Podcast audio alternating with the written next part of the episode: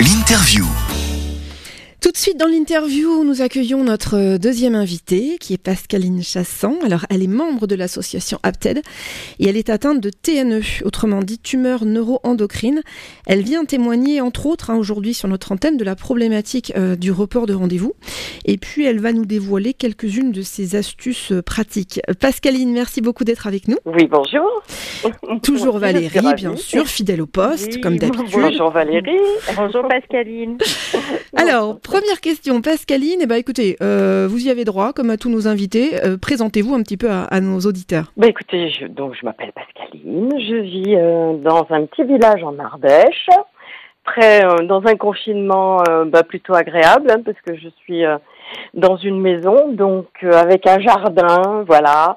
Donc c'est sûrement plus facile que de nombreuses personnes qui sont elles en appartement et est un peu plus confiné que moi du coup. Donc euh, effectivement, comme vous l'avez dit, ben, je souffre de tumeurs neuroendocrines digestives, découverte en 2012. Donc, voyez-vous, je suis toujours là, je vais bien, je me porte bien, et vous voyez, je ne suis pas triste. Et vous avez une pêche, euh, vous avez plus de pêche que moi, c'est formidable. Ben, j'ai de la réserve là en ce moment-là. Alors, Pascaline, si on a souhaité effectivement vous interviewer, c'est parce que moi j'aimerais avoir, et puis nos auditeurs aussi, euh, quelques petites réponses à certaines problématiques, notamment, euh, on parle de report de rendez-vous. Alors, je crois que vous avez eu un, justement un souci avec un report de rendez-vous, et quelles conséquences ça euh, dans votre cas, ces fameux reports de rendez-vous, Pascaline Eh bien, le report de rendez-vous, finalement, en ce qui me concerne, euh, c'était pas vraiment du fait de l'hôpital, hein, mais c'était euh, finalement ma décision propre début avril de ne pas m'y rendre parce que je n'avais aucune précision sur la manière dont l'examen allait se dérouler ni dans, dans quel contexte. Avec le Covid-19, j'avais très peur bah, d'être contaminée, comme tout le monde. Hein. je pense que c'est, humain. Et puis, euh, on nous avait dit, les personnes fragiles, vous restez chez vous. Bah, moi, écoutez, un bon petit soldat, je reste chez moi. Et comme euh, bah, du coup euh, j'ai j'ai en quelque sorte j'ai demandé un report, mais pour eux c'était valeur d'annulation. Donc maintenant, j'attends qu'on me fixe de nouveau un rendez-vous. Je ne sais même pas comment ça va se passer, donc ça génère beaucoup de stress et d'inquiétude. Ma maladie en principe est stable puisque j'ai les injections de, de sandostatine, hein. mais bon, voilà quoi, c'est quand même. Euh, Pascaline, est-ce qu'on peut quand même préciser pour nos auditeurs euh, qui connaissent pas forcément votre histoire euh, que vous deviez effectivement donc réaliser un, un examen très important euh, qui a lieu euh, quelque chose comme une fois tous les six mois, enfin quelques jours. Tous les six mois. Voilà. voilà, donc j'ai bien appris ma petite leçon. Et de ce fait, cet examen important a dû être reporté pour des questions pratiques et de logistique, hein, finalement. Euh, et c'est ça en fait qui, a, qui, qui, cause vraiment la problématique. Alors, Comment vit-on, on va parler un petit peu de, l'isolement, euh, comment vit-on l'isolement? Vous nous disiez que vous aviez la chance d'avoir une maison, euh, mais quand on est soi-même malade et qu'on est aussi aidant d'une personne malade, puisque euh, votre mari est lui aussi atteint d'une maladie, d'une maladie assez grave, et de ce fait, bah, vous avez la double casquette, si j'ose dire, et comment on fait dans ces cas-là? Eh bien, comment fait-on dans ce cas-là? Ben, On s'organise, voilà. Alors, dans notre village, bon, il y, a, moins, enfin, il y a environ 1000 habitants, donc c'est pas un immense village. Donc, eh bien, euh, on prévoit toutes, toutes, les possibilités pour se faire livrer. Donc, ben, il y avait nos commerçants habituels et notamment mon petit paysan qui me livre depuis toujours. Donc, lui, ben, il a continué. Donc, il a fallu euh, faire des commandes groupées euh, chez le boulanger, le boucher, mais qui viennent tous nous livrer gentiment à la maison. Ben, comme tout le monde, ben, on voit plus nos enfants et ça, c'est un gros, gros, gros, gros souci parce qu'ils sont loin. J'ai pas vu ma mère depuis six mois non plus euh, parce que c'est pareil, elle est loin, elle est à 800 km de nous, elle est seule. Donc je la gère aussi d'ici parce que ben voilà, il faut lui tenir compagnie. Je l'appelle tous les deux jours, on converse pendant une heure, voire deux heures, jusqu'à temps que ben, je sente qu'elle soit, qu'elle se sente bien et, euh, et, que je puisse la laisser quoi en toute euh, euh je me suis euh, procuré des masques avec mes amies couturières euh, je lui en ai fait livrer enfin voilà on s'organise. Et puis bah, ce qui est le plus embêtant bon c'est que je gère mon angoisse bah, celle de mon conjoint. Et puis des fois bah ça fait miroir quoi. Donc il y a de la pression. Oui donc le stress Ouais, donc... Le stress est multiplié par deux. C'est ça. Donc il faut trouver des, des, techniques pour, euh, pour gérer tout ça. On va en parler dans, dans quelques secondes. Ouais. Avant cela, ouais, ouais, on, on, va aborder ce thème-là qui est très important. Avant cela, euh, donc Pascaline, vous devez avoir, vous nous le disiez, une piqûre donc tous les 28 jours. Euh, quelle astuce vous pouvez nous donner pour pouvoir effectuer ces soins à domicile pendant cette période de confinement? Je crois que vous êtes une petite maline et que vous avez trouvé un Eh petit, un petit truc. Et oui, j'ai trouvé une petite astuce pour pas contrarier mon infirmière et pas me contrarier moi. Nous nous connaissons depuis 5 ans. C'est elle qui vient donc régulièrement, tous les 28 jours, me faire une piqûre extrêmement douloureuse, extrêmement difficile. C'est un acte pas facile.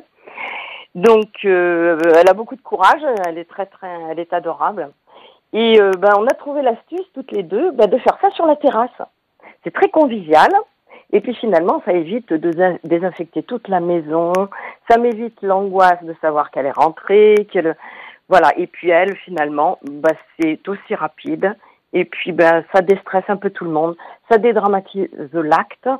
Et je, et c'est vrai que ça s'est très très bien passé. Bah, Donc, ça une- doit revenir bientôt, là. Ouais. J'espère que ça continuera. C'est c'est une bonne, euh, c'est une bonne astuce à condition évidemment qu'on puisse avoir l'accès du au jardin Voilà. euh, sans passer par la maison, euh, évidemment. Voilà. voilà, Euh, évidemment. Ça tombe sous le sens.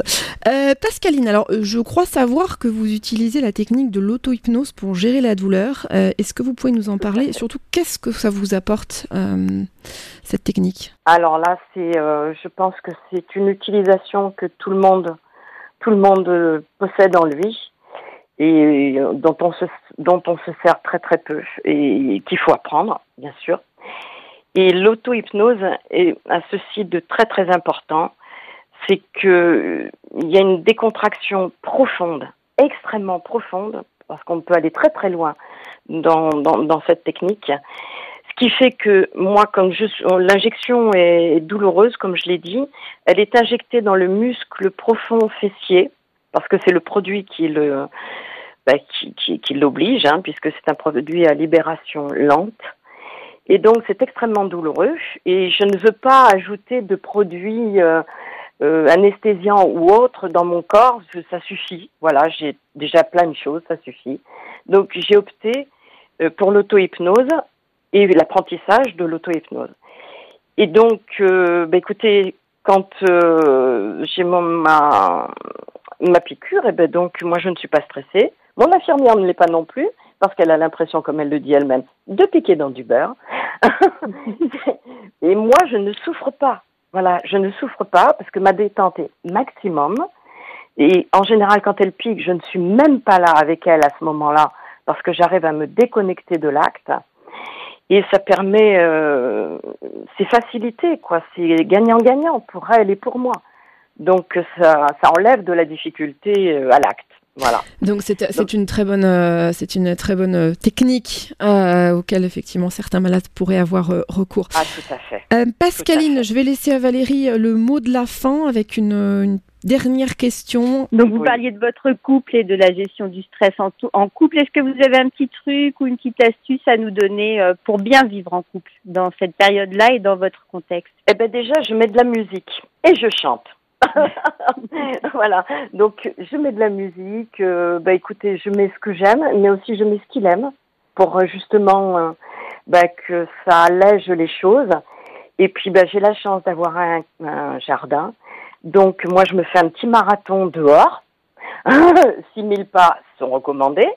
Donc voilà, je ou alors bah, de temps en temps, bah, il faut garder un petit peu son jardin secret et puis bah, se plonger dans un livre, se euh, bah, ou faire une petite méditation. Pendant ce temps-là, euh, les, les, les humeurs s'apaisent de l'un et de l'autre et quand on revient, bah, tout est apaisé, euh, on est un petit peu plus décontracté et puis euh, et puis on passe la soirée euh, souvent un petit peu plus un petit peu plus à l'aise parce que les journées sont longues quand même. Et l'angoisse hein, l'angoisse est parfois dure à gérer c'est vrai Pascaline Chassan, merci pour votre témoignage et surtout votre bonne humeur. Ah, Vous êtes un rayon de soleil. euh, mais merci à vous deux avec un immense plaisir. Alors je rappelle quand même que vous êtes membre de l'association APTED et vous êtes atteinte d'une tumeur neuro-endocrine digestive. Merci encore euh, Pascaline. À bientôt. Au revoir. merci à vous deux à bientôt au revoir